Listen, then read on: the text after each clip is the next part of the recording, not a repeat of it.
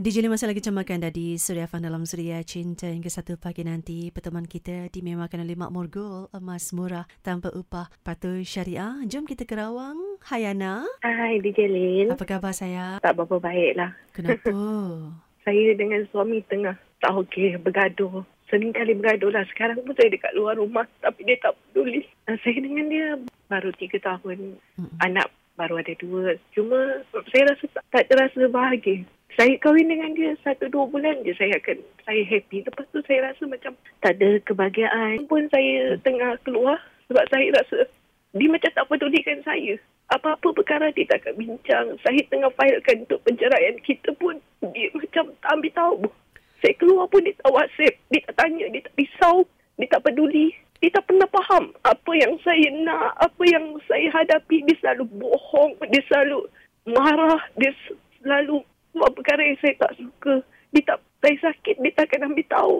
Saya buat apa pun dia tak ambil tahu. Okey, ada satu masa kita akan balik rumah, kita duduk sama-sama, tengok TV. Ataupun tanya macam mana you punya kerja, macam mana kerja I. Dia tak pernah nak ambil tahu semua tu. Selama saya kahwin dengan dia, saya tak pernah gembira. Semua apa yang dia buat, yang saya dah tak boleh nak terima sangat. Dari dulu sampai sekarang, dia hanya tahu buat kesilapan tu sangat besar. Cuma disebabkan mak ayah dia merayu dengan saya minta tolong saya bertahan saya terus bertahan sampaikan tahap hari ni saya relax saya cuti saya tak nak pergi kerja.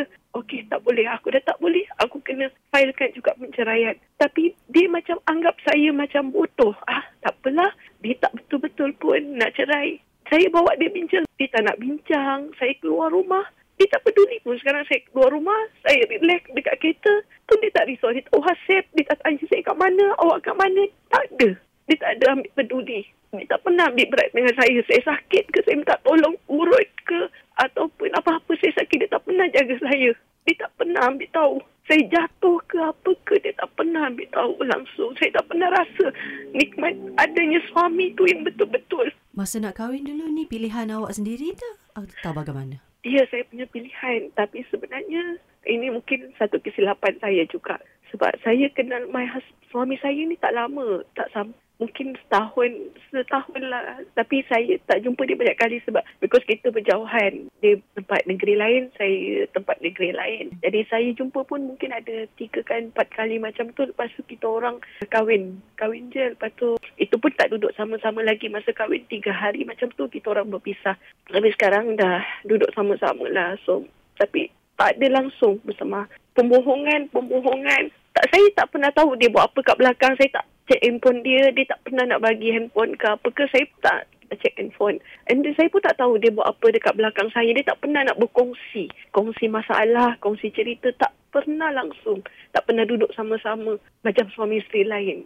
Saya tak rasa semua tu. Tadi, tengah hari saya saya buat permohonan jabat agama, dia tak ambil, dia tak ambil kisah. Dia rasa macam, oh tak apalah. Mungkin dia, dia mungkin dia rasa saya bergurau. Saya nak bincang, dia tak nak bincang. Dia dia langsung tak peduli. Saya keluar rumah pun dia tak whatsapp. Okey awak kat mana? Dia tak pujuk saya. Dia tak cakap. Tak ada. Dia biar je macam tu. Tapi macam nafkah untuk anak-anak semua dia bagilah. Dia dia dia abaikan tanggungjawab sebagai ketua keluarga ke atau tidak? Sebenarnya sejujurnya lah saya tak nak cakap yang lebih panjang sebab aib kan. Hmm. Walaupun uh, DJ Lin tak kenal dia tapi macam saya tak nak sangat lah. Dia ada bagi tapi mungkin masa awal tahun masa kita orang baru kahwin sebulan dua bulan macam tu dia bagilah nafkah. Tapi lepas tu tak pernah. Dia tak pernah bagi keperluan saya. Tapi saya fight untuk saya hidup. Untuk saya dapatkan apa yang ada sekarang ni. Tapi dia tak nampak saya tolong dia saya tolong dia jatuh bangun dia saya tolong apa masalah dia saya tolong dia tak hargai semua tu. Dia macam perbodohkan saya. Saya tak kata saya gaji besar pada dia. Cuma apa yang masalah dia hadapi semua saya akan cuba selesaikan. Dia macam ambil kesempatan okey perempuan ni boleh tolong aku. Tapi dia dia tak nampak pengorbanan saya buat apa untuk dia uh, sampai ke hari ini sampai apa yang dia perolehi sekarang ni dia, dia tak hargai pun semua tu orang kata disebabkan adanya isteri dia dia tak nampak dia tak hargai dia rasa saya macam macam bodoh kot dia marah dia rasa dia, dia buat apa dia maki dia rasa dia nak nak buat apa pun dia buat lah. Dia nak jerit ke apa ke dia buat. Dia pernah pukul awak tak? Ah, itu. Biasalah masa saya mengandung sendiri pun dia buat macam-macam. Dia tarik, dia semua saya tak rasa. Cuma dia, dia tak pernah nak tahu. Saya tak tahu sampai saya rasa saya give up. Saya rasa patutkan saya bercerai dengan dia. Saya buat. Tapi dia rasa macam saya main-main. Itu dah perkara biasa dah saya. Ana pernah lu, pernah Ana pernah cerita pada keluarga Ana tak? Atau orang yang Ana percaya dalam daripada wakil keluarga awak lah? Pernah. Tapi macam, okey. Saya pernah cerita. Cuma biasalah. Orang tu kalau boleh kita pertahankan. Tapi I love my mom. Dia dia baik. Dia dia akan support saya. Tapi sekarang ni saya saya tak cakap dengan mak saya. Saya dah filekan cerai untuk suami saya. Sebab saya tak nak dia risau. Tapi dia ada pesan dengan saya. You bertahan kalau you rasa you masih kuat. Tapi kalau you tak kuat, mak support apa pun you punya keputusan. Tapi kalau you tak, tak mampu, you lepas.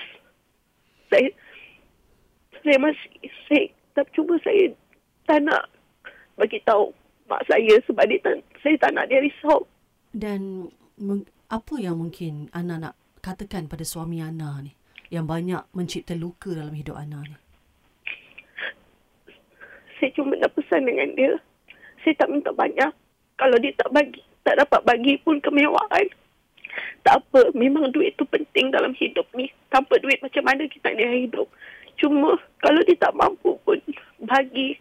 Tak apa, cukup untuk bahagikan saya. Kalau dia tak mampu untuk senyumkan saya, bagi saya kegembiraan. Tapi jangan buat saya menangis. Jangan buat saya kecewa. Dampaknya sangat saya tanggung beban yang dia buat. Perkara yang dia buat. Tapi sampai sekarang, dia tak pernah nak berubah. Dia tetap buat, buat dan ambil kesempatan sebab saya bekerja. Dia rasa, oh bini aku mampu untuk support. Kalau apa pun aku buat, dia bini aku boleh cover apa yang aku buat. Boleh hadap. Saya rasa dia fikir macam tu. Tapi dia tak pernah hargai apa yang saya buat untuk dia. Saya cuma nak minta satu je. Hargai apa pengorbanan saya. Saya, jangan marah saya.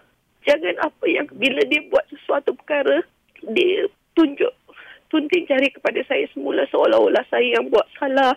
Seolah-olah saya yang hari-hari bising. Saya tak nak. Saya dah happy. Saya dah gembira.